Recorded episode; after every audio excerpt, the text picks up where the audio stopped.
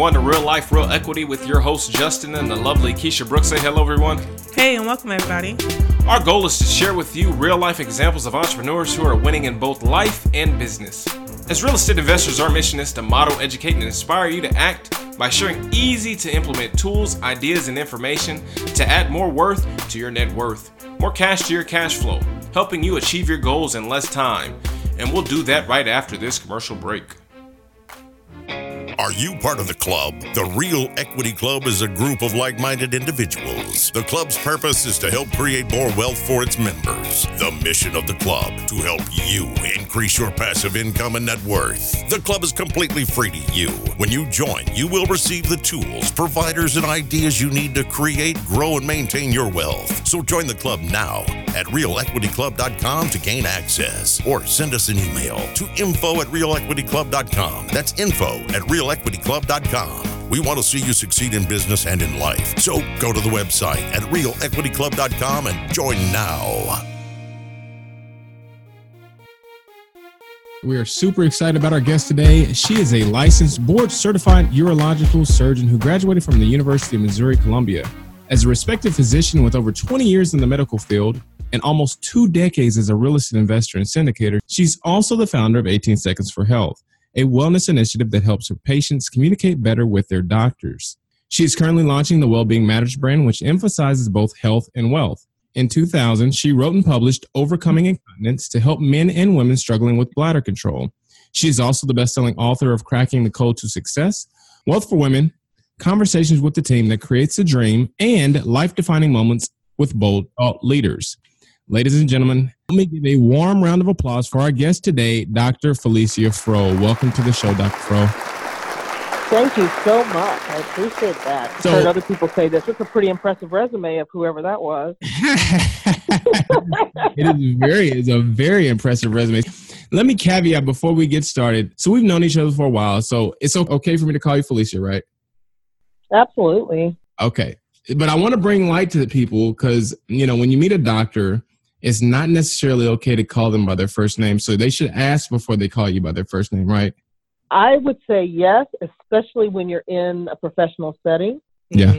For me, if I'm not in a professional setting, if you're not in my office seeing me as a patient, my name is Felicia, but that's me. Okay. Makes sense. So tell us a little bit about your background. What inspired you to become an entrepreneur? You're a doctor currently specializing in urology. So you're also an entrepreneur. You're a best selling author multiple times over. Explain what got you into entrepreneurship, one, and then two, what got you into the medical field, and then why are you doing both? Those are great questions. The easy one is how did I get into medicine or why did I go into medicine? And it was my dad, my father. Back in junior high school, I wanted to be a veterinarian because that's what he was. I loved animals. I want to do that. And he said, if you're going to school for that long, you might as well go to medical school. Right. And I don't remember anything after that ever thinking about going to vet school again. It was just from that point on, I was going to medical school, which it wasn't an easy road. I guess everybody would assume that it's not easy, but in even in the fact that it wasn't completely the mindset that I was going to be or to do. So as an undergrad student, I started getting into my, you know, I want to be a mom, I want to do all these other things. I don't know how I'm going to be a doctor and do all that. So I actually dropped out of undergrad and went to pharmacy school. Thought that would be an easier road to do all of other life things that I wanted to do. Huh, And after two years of pharmacy school, I decided that that was not where I needed to be, and I really, really did want to go into medicine. So, again, changed schools, dropped out of pharmacy school, went back to re- regular undergrad, got that degree against the advice of a lot of people. A lot of people were telling me I needed to stay in pharmacy school, get my degree, work in pharmacy, then I could go to medical school if I wanted to. And that's just not the path I saw for myself.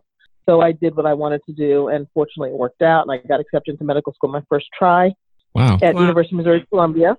Yeah, it was a risk, especially when you have everybody telling you not to do that. Everybody, including your parents and your cousins and your everybody telling you, no, that's not what you should do. So that's pretty amazing. I mean, it's it's really hard to go in, in the face of advice from people you love, especially when it comes to life advice from people that you respect that seem to and even that do have it together already. So you were self-aware is a great word to use. Self-aware of what you wanted and how you wanted to get there. So I'm going to say that's one way to put it. The other way, because we could put it that way because it worked out. If it Right. hadn't worked out, you would, it would be a different word. what would that You're like, well, that wasn't so smart. be? but but that's interesting because either way, it would have created a person, the person that you are eventually going to become, right? exactly. Yep.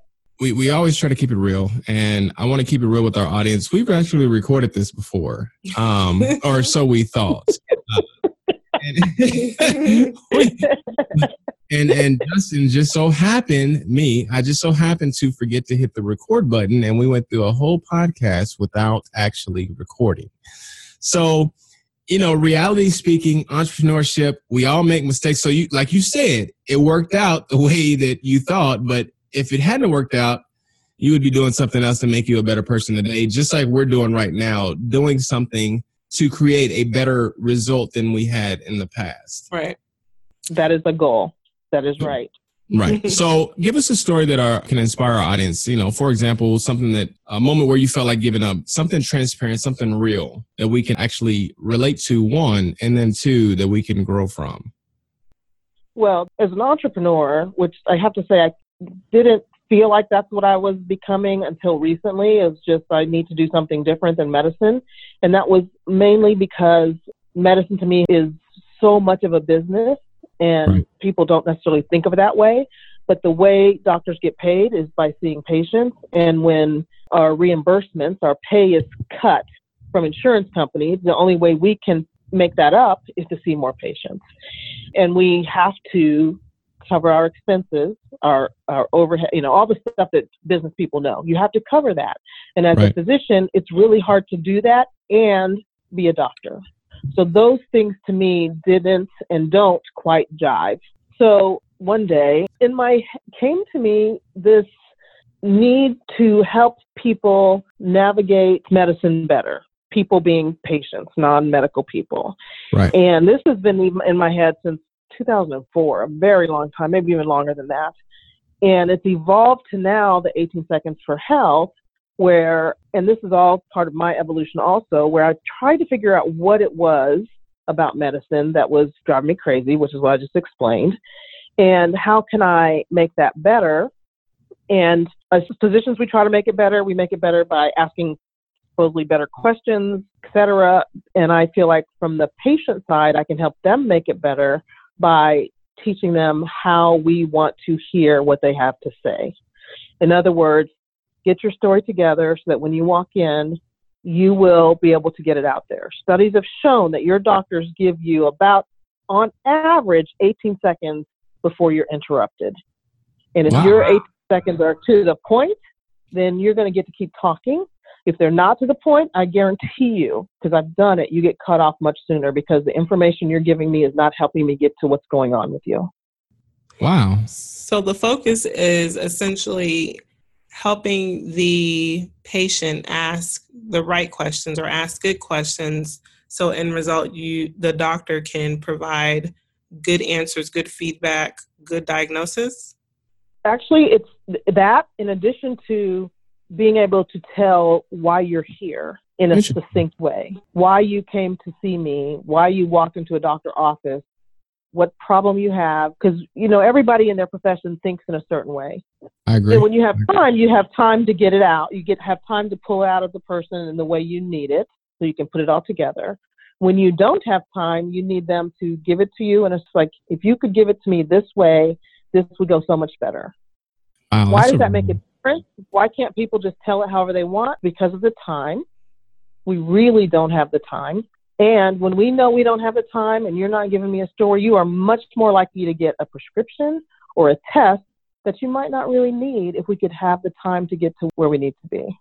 Oh wow. Wow, that's really good. So essentially, we're as consumers, the people that go see the doctors aren't educated on how to talk to the doctors. So a lot of times there's a communication barrier there, right? 100%. Yeah. And where 18 seconds for health comes into play to help you as a consumer convey to your doctor in a more efficient way what's going on with. That's really good. The hardest part of it for me is sometimes you have the idea and you have to spend a lot of time figuring out how to deliver it to the market. And that's where I am right now, really trying to figure out how to deliver that product to the market.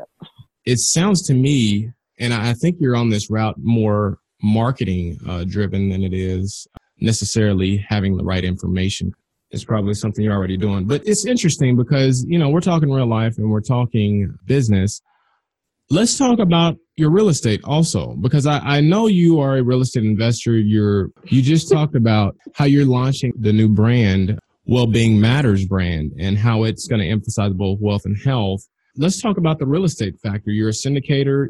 Explain what that means and then explain how that works. Okay. And then so, the, so that everyone understands why health and wealth, what do they have to do with each other? They have everything to do with each other because the way I see our country is that we may get to a single payer system. We may continue with our current insurance model. I have no idea. But I can tell you that people that have money, people that have wealth will always, really sad, but will always get better care. They will. Wow. So, in addition to that, the longer you live, the more money you need to have. So, being healthy means you need to be more wealthy so that you can enjoy all of those years. That's my mindset with this. Wow. So, to answer your question about syndication, a syndicator is someone who aggregates or collects funds from friends, family, anybody, everybody who is interested in investing in a particular project. So, in general, we have a project, a large apartment complex, whether it be a residential assisted living home, whether it be a big industrial complex, whatever those are, they're usually larger deals that Right. one person may not be able to pull off on their own. Aggregate funds from people, have worked out the deal where you're going to get a return on your money, and invest and manage that project, disperse checks, do those kinds of things for the investors. I have a group of investors that I invest money for after I chat with them about what the project is. Wow, that's very interesting. And obviously, I know I know a little bit more than I'm leading on about syndication, but we want to make sure that we are as baseline, basic as possible, so that we don't leave any investor behind. As our good friend and uh, one of our mutual mentors, Robert Helms, would say. So, thank you for that. It's interesting that you are still Dr. Felicia Fro and you have also found a way to dig into entrepreneurship during this journey. And you seem very confident about that. Um, was that always the case? Were you always this confident within your work?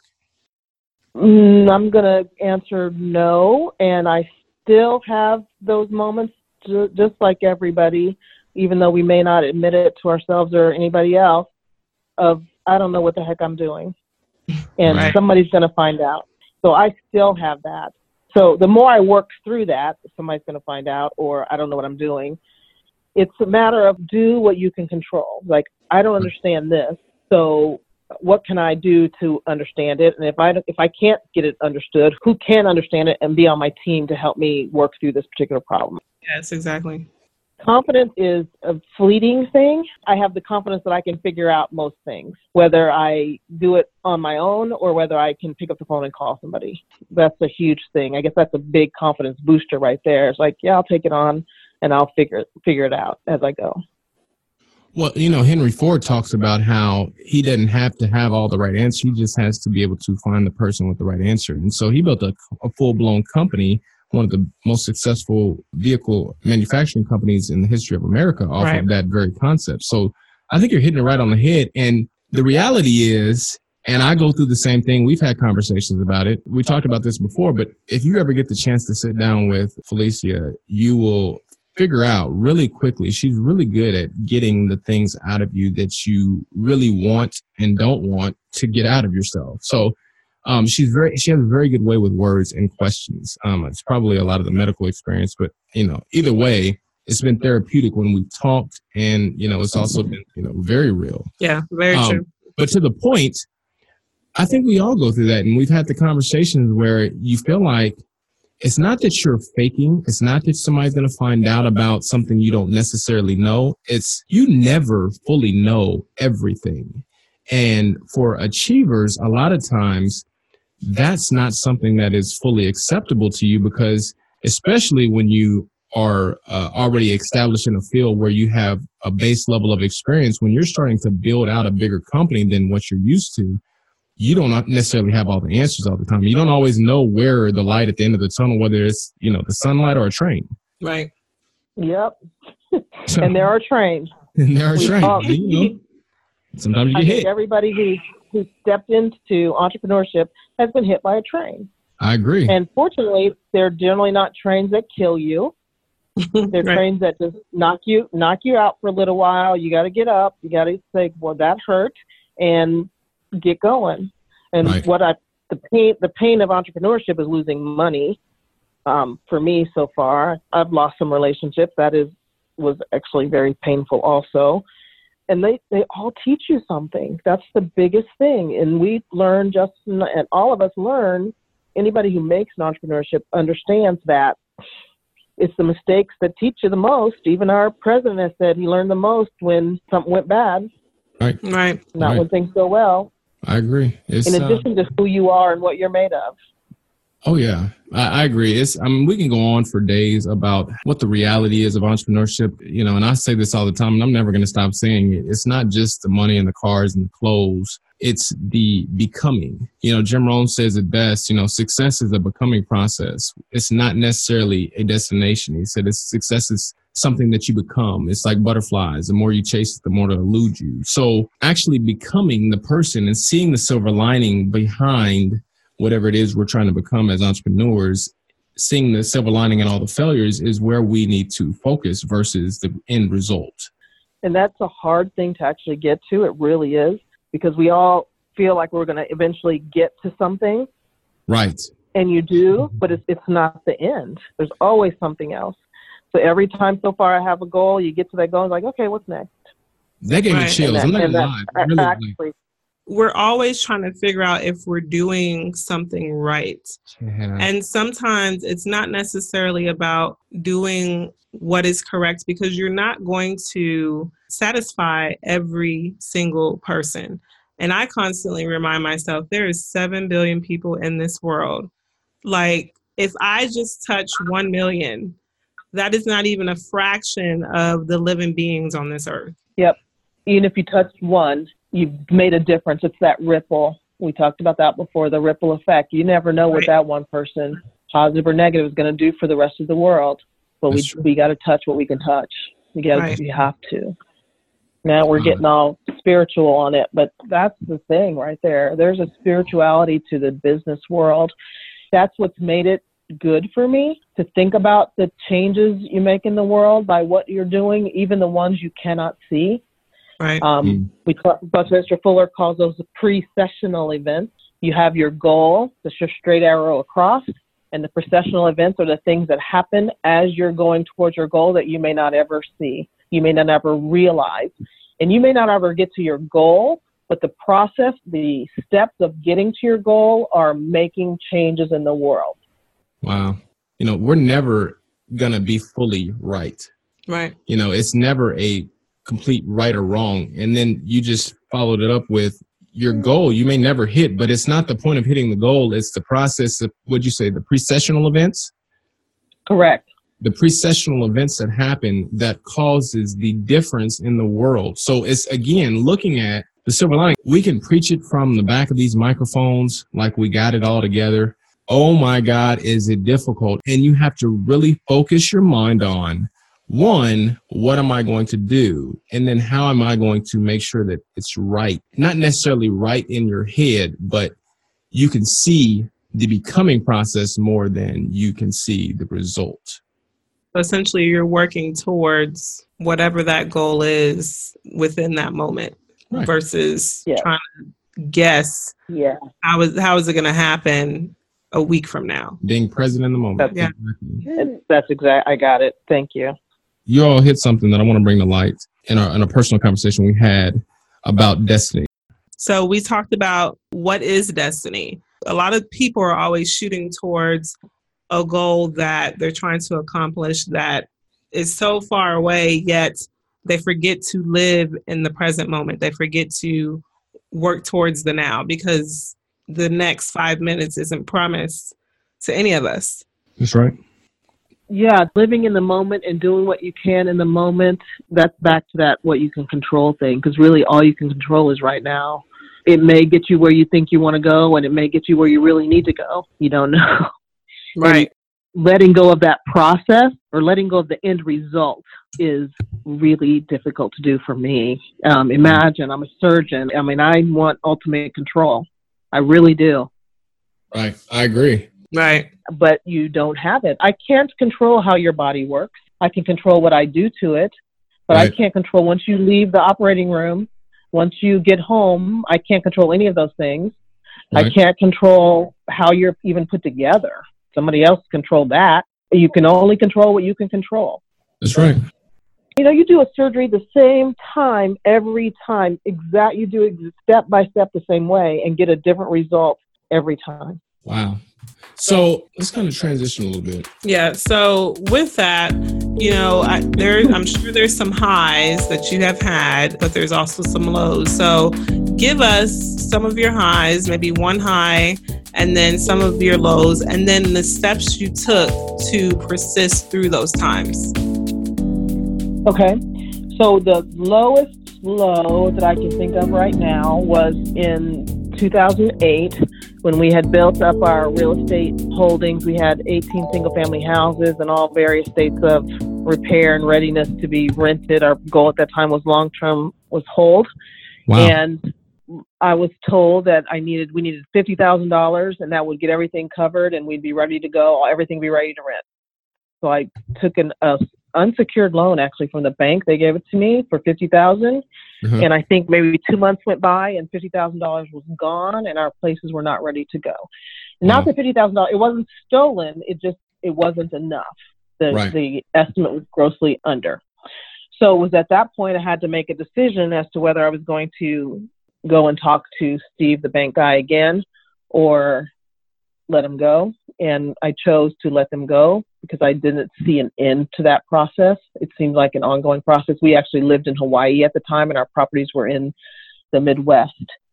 wow. So we it, it was a hard decision, but it felt like I'm either going to keep digging a hole and get deeper and deeper into a mess, or I can understand the bottom of my hole. I'm at the bottom of my hole, and all I can do is come up from here. And I decided to do that.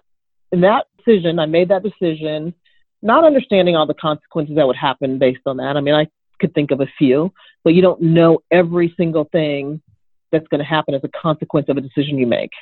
right. I agree. And I had some surprises. It was all very interesting, but I learned a lot. The biggest thing I learned is don't go into a real estate adventure undercapitalized. right. Make sure you have a good team, no matter where you are. You need people that can really give you good information and pay attention. Don't think somebody else is going to do it for you. Don't think somebody cares about your money as much as you do. I agree. Mm, They don't. Yeah, That's real good.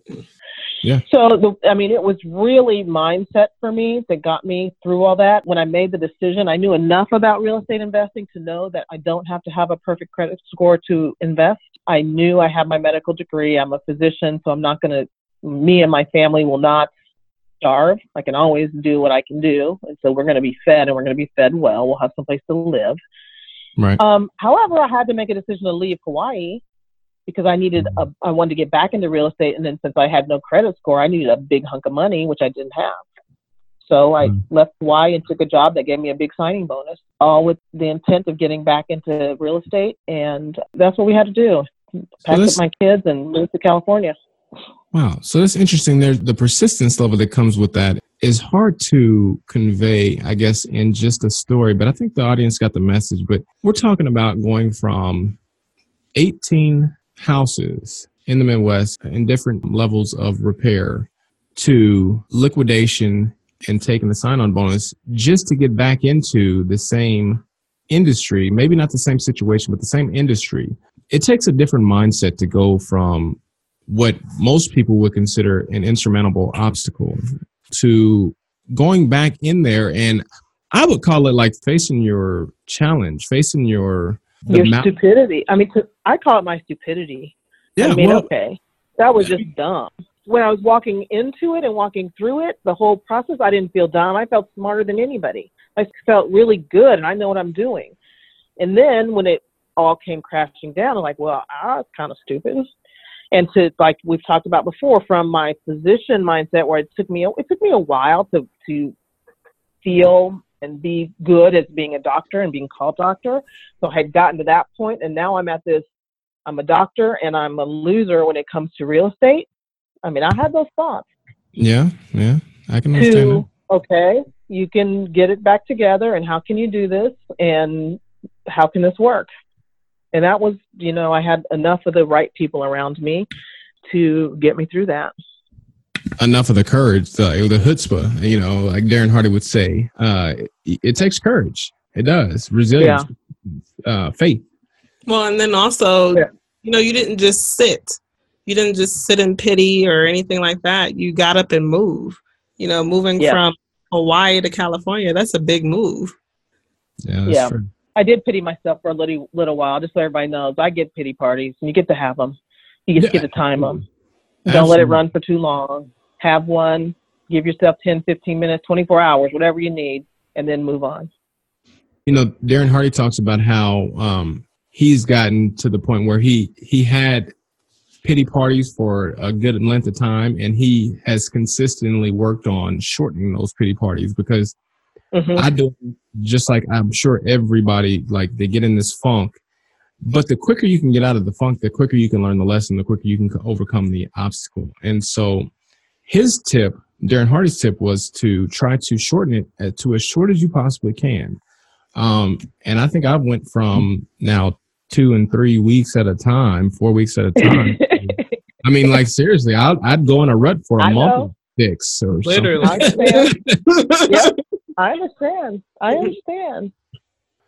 Well, and that you know that is a that's a good point. I mean, I, there has to be as entrepreneurs, you have to find some type of way to get out of it, some type of meditation, something. Oh yeah. You know, just thinking on that. I'm sure there's something that you do, Felicia. What is what is something that you do that helps you get out of that pity party so that way you can move on to the next thing? Reground yourself. Yeah.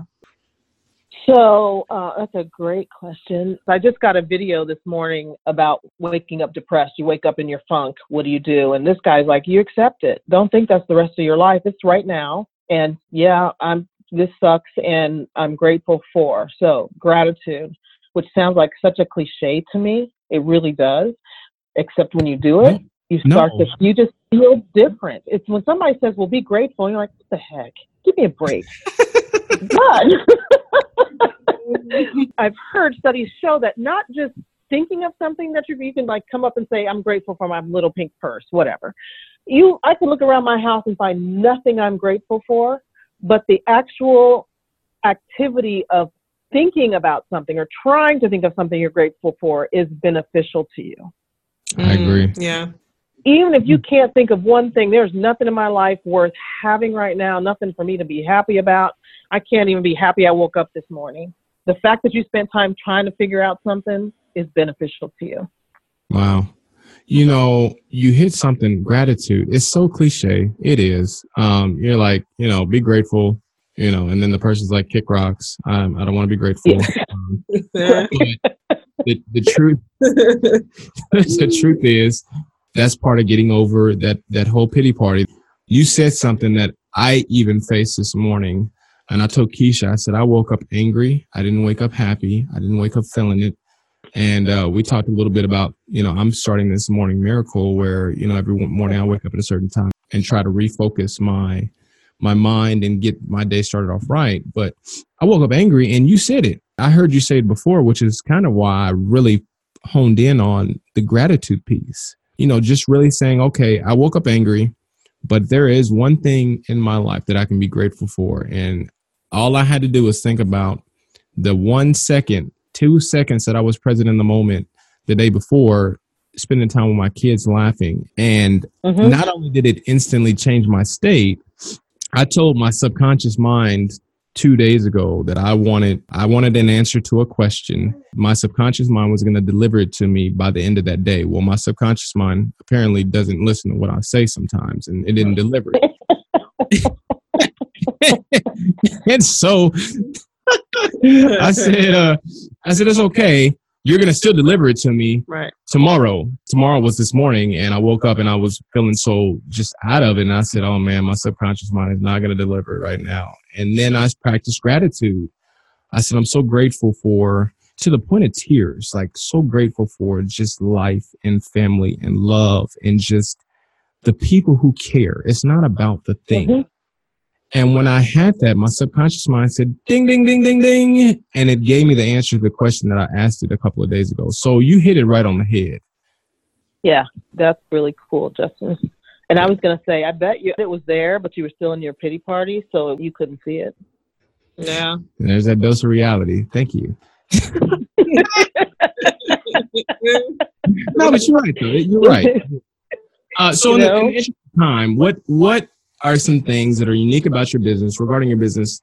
Think your secret sauce. What are some things that your our audience should know about uh, your business and how can they get involved?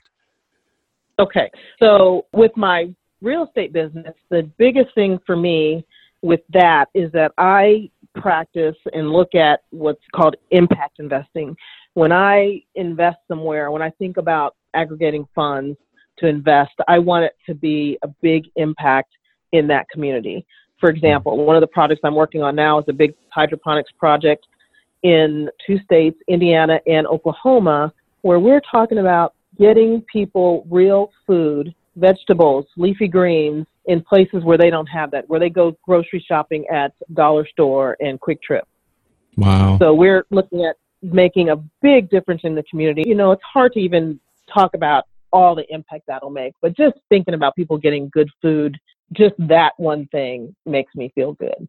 With my investing, I want you to get a great ROI and I want you to this is part of your social responsibility. This is we have a responsibility to our earth and to our, our fellow mankind, and that's what I'm about. Um, wow. my target audience is actually women professionals. I just really feel like women are underserved. And I know Okay. a lot of people don't feel that way right now because it looks like women are getting everything. We still do not invest the way men do. We don't have the confidence to invest that men do. Studies show we can run a household, we can run a budget, we can make a house run like anything. And that is a corporation. But if somebody talks to a woman about investing, our confidence drops considerably to 30 something percent compared to 70 percent for men. Wow. It's a big deal. So I'm really focused on women. And so to get my seven steps for women to achieve real wealth, go to takebackcontrol.co. Okay. And you said it's takebackcontrol.co. Correct. Okay. So you mentioned that you were doing projects where it would cause a social impact, specifically with hydroponics farms where you would get green leafy vegetables and then you you mentioned earlier in the in the podcast about health and wealth being your primary drivers for your company the biggest thing for Keisha and I and we agree 100% wholehearted and we've talked about this for many years a lot of times government sponsored programs focus a lot on the inner aisles of the grocery store. And what you're talking about isn't giving people the opportunity to shop in the inner aisles. And what I mean is in a grocery store, if you all think about it, inside of the aisles are all the manufactured goods, all the goods that have the preservatives and the bad thing, all the things that may not necessarily be the best for your body. Come So- in a can or a box. can, Right.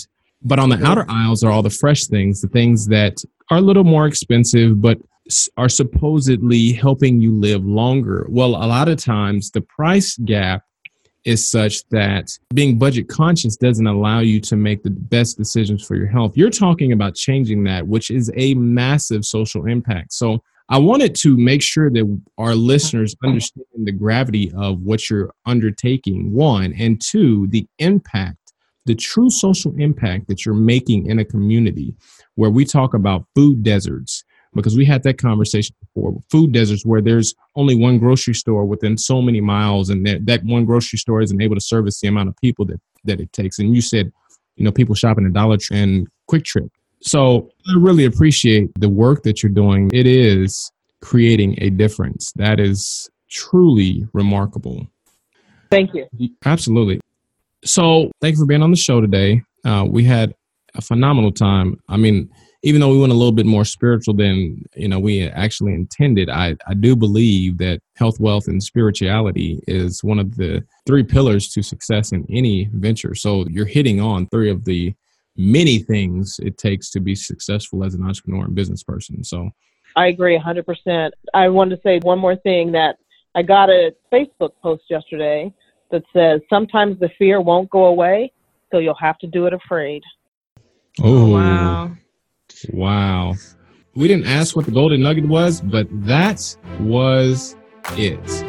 Oh my That's god. it. We're going to close with that. Thank you guys. Talk to you later. Thank you. You're welcome. Thank you for listening to Real Life Real Equity Podcast. If you'd like more information on joining the Real Equity Club, visit the website at realequityclub.com. There, you will get access to the tools, providers, and ideas you need to create, grow, and maintain your wealth. Again, that's realequityclub.com. If you would like to ask the hosts a question or be exposed to our podcast audience, visit our website at realliferealequity.com and submit a request. Again, that's realliferealequity.com. Or send us an email at info at realliferealequity.com. Again, that's info at realliferealequity.com. Thanks for listening, and we'll see you next week right here on Real Life Real Equity Podcast.